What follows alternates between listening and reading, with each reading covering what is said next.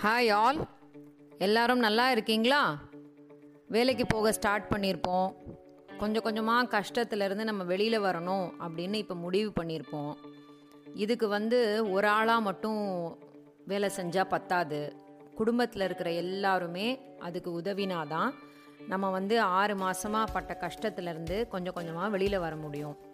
அனாவசியமாக செலவுகள் இருந்துச்சுன்னா அதெல்லாம் நம்ம செய்யவே கூடாது.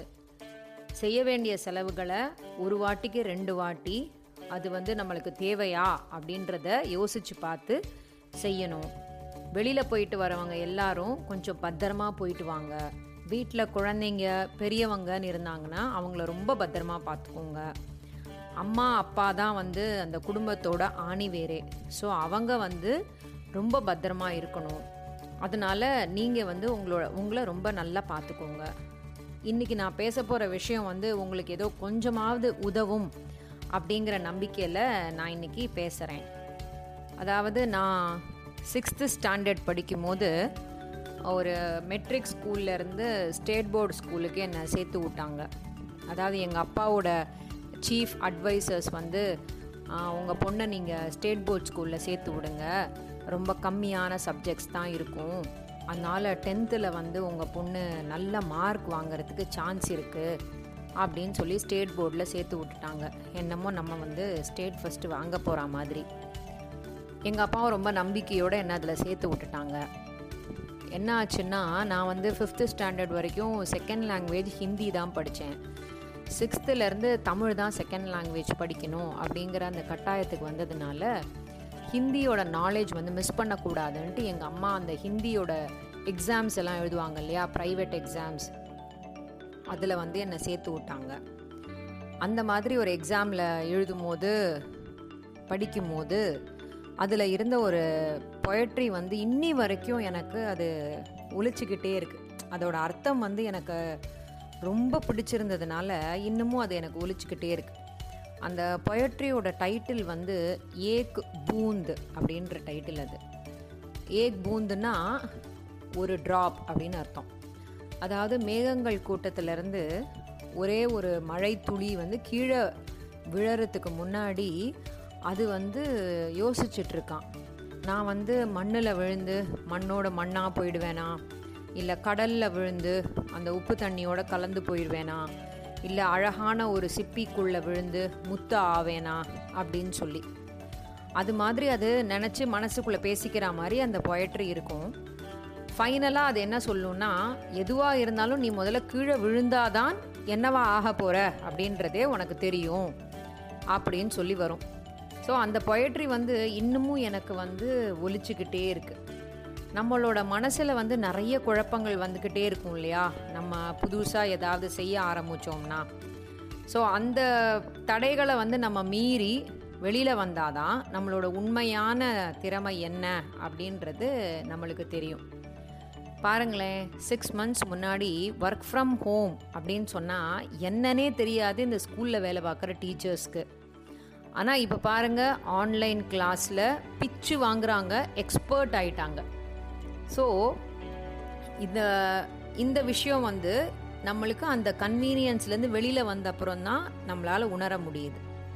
இதை பேஸ் பண்ணி தான் ஒரு சின்ன ஸ்டோரி அதாவது எதுக்கு சொல்ல வரேன்னா நம்மளோட மனசே நம்மளை சில சமயம் அடுத்த லெவலுக்கு போக விடாமல் செஞ்சிரும் இல்லையா? ஸோ அந்த தடையை வந்து உடச்சி எரியணும் அப்படின்ற கான்செப்டில் தான் இன்னைக்கு நான் உங்களுக்கு ஒரு ஸ்டோரி சொல்கிறேன் ஒரு ஊரில் வந்து ஒரு விவசாயி இருந்தார். அவருக்கு அவர்கிட்ட மூணு கழுதைகள் இருந்தது.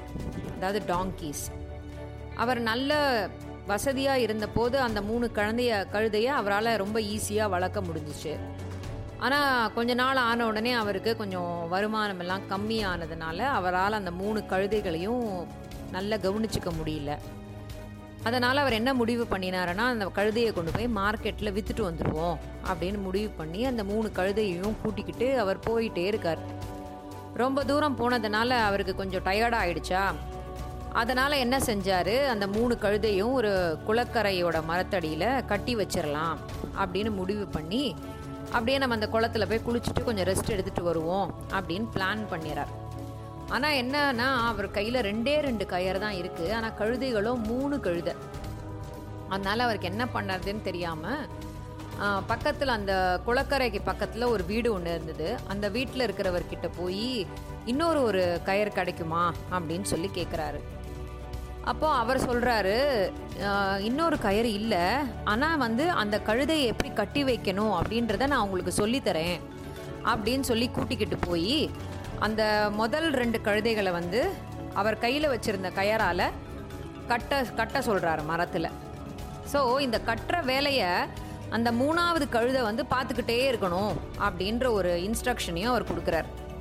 அப்புறம் மூணாவது கழுதையும் மறுபடியும் அந்த மரத்துக்கிட்ட கொண்டு போய் கட்டரா மாதிரி அந்த மரத்தோட கயரில் வச்சு அந்த கயரை வச்சு அந்த கழுதையை கட்டுறா மாதிரி ஒரு ஆக்ஷன் மட்டும் கொடுக்க சொல்கிறார் அவரும் அதே மாதிரி செஞ்சுட்டு அவர் குளிக்க போயிடுறார். அவர் குளிச்சுட்டு வந்து பார்த்தா அந்த கட்டின கழுதை அங்கேயே இருக்கிறது கரெக்டு தான். ஆனால் அந்த கட்டாத கழுதையும் அங்கேயே தான் நின்றுக்கிட்டு இருக்கு. அவருக்கு பயங்கர ஆச்சரியமாக போச்சு. பரவாயில்லையே அப்படின்னு சொல்லிட்டு. ஸோ ரெஸ்ட் எல்லாம் குளிச்சு ட்ரெஸ் எல்லாம் மாற்றி கொஞ்சம் சாப்பிட்டுட்டு கொஞ்சம் ரெஸ்ட் எல்லாம் எடுத்துட்டு மறுபடியும் அவர் அந்த கழுதையெல்லாம் அவுத்து விட்டு கூட்டிகிட்டு போகிறதுக்காக கிளம்பும் போது மத் முதல்ல அந்த கயிறை வச்சு ரெண்டு கழுதையும் அவுத்து விட்டுறாரு. அந்த கழுதை கிளம்பிருச்சு. மூணாவது கழுதையை அவர் கட்டலைன்றது அவருக்கு தெரியும் இல்லையா?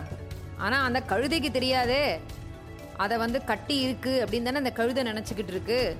அதனால என்ன ஆயிடுச்சு இவர் வா வான்னு சொன்னபோது அந்த கழுதை வரவே இல்லை அந்த இடத்துல. இருந்து அவர் முட்டி பார்க்குறாரு தள்ளி பார்க்குறாரு இழுத்து பார்க்குறாரு அது அந்த கழுதை அந்த இடத்துலேருந்து நகரவே இல்லை.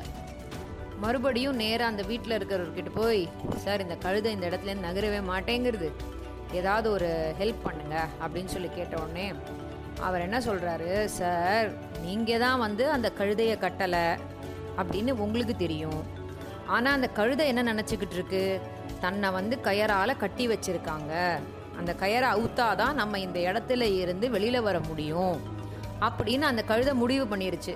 அதனால தான் அது வரவே இல்லை. இப்போ நீங்கள் என்ன செய்யணும்னா கயரை அவுக்கிற மாதிரி போய் ஒரு செய்கை செய்யுங்க. அந்த கழுதை உடனே வந்து உங்களோட கிளம்பி வந்துடும் அப்படின்னு சொல்லி சொல்கிறாரு இவரும் போய் அந்த மரத்துல இருந்து கயரை அவுக்கிற மாதிரிலாம் இவர் வந்து அந்த கழுதை முன்னாடி ஆக்ஷன் பண்ணின உடனே இந்த கழுதையும் தன்னை அவுத்து விட்டுட்டாங்கன்னு இவர் பின்னாடியே ஓடி போயிடுச்சு. இப்போ இதுல இருந்து நம்மளுக்கு என்ன தெரியுது? நம்மளும் அந்த கழுதை மாதிரியே தான். நிறைய விஷயங்கள் செய்ய ஆரம்பிக்கிறதுக்கு முன்னாடியே நம்ம மனசு அப்படின்ற கழுதைக்கிட்ட சில விஷயங்களை போட்டு கட்டி போட்டுடுறோம்.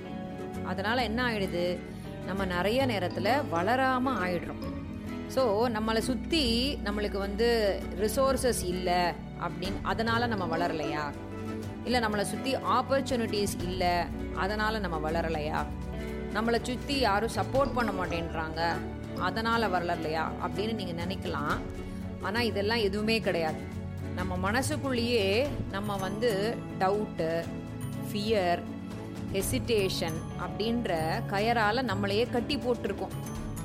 அது என்ன பண்ணிடுது? நம்மளை அடுத்த விஷயங்களையோ அந்த சில விஷயங்களோட பாசிட்டிவான சில பக்கங்களையோ நம்ம பார்க்க விடாமல் நம்மளை அப்படியே நிறுத்தி வச்சிடுறது. அதனால் என்ன ஆயிடுது? நம்மளால் வந்து அடுத்த ஸ்டெப் எடுத்துக்க முடியல. அதனால் என்ன செய்யணும்?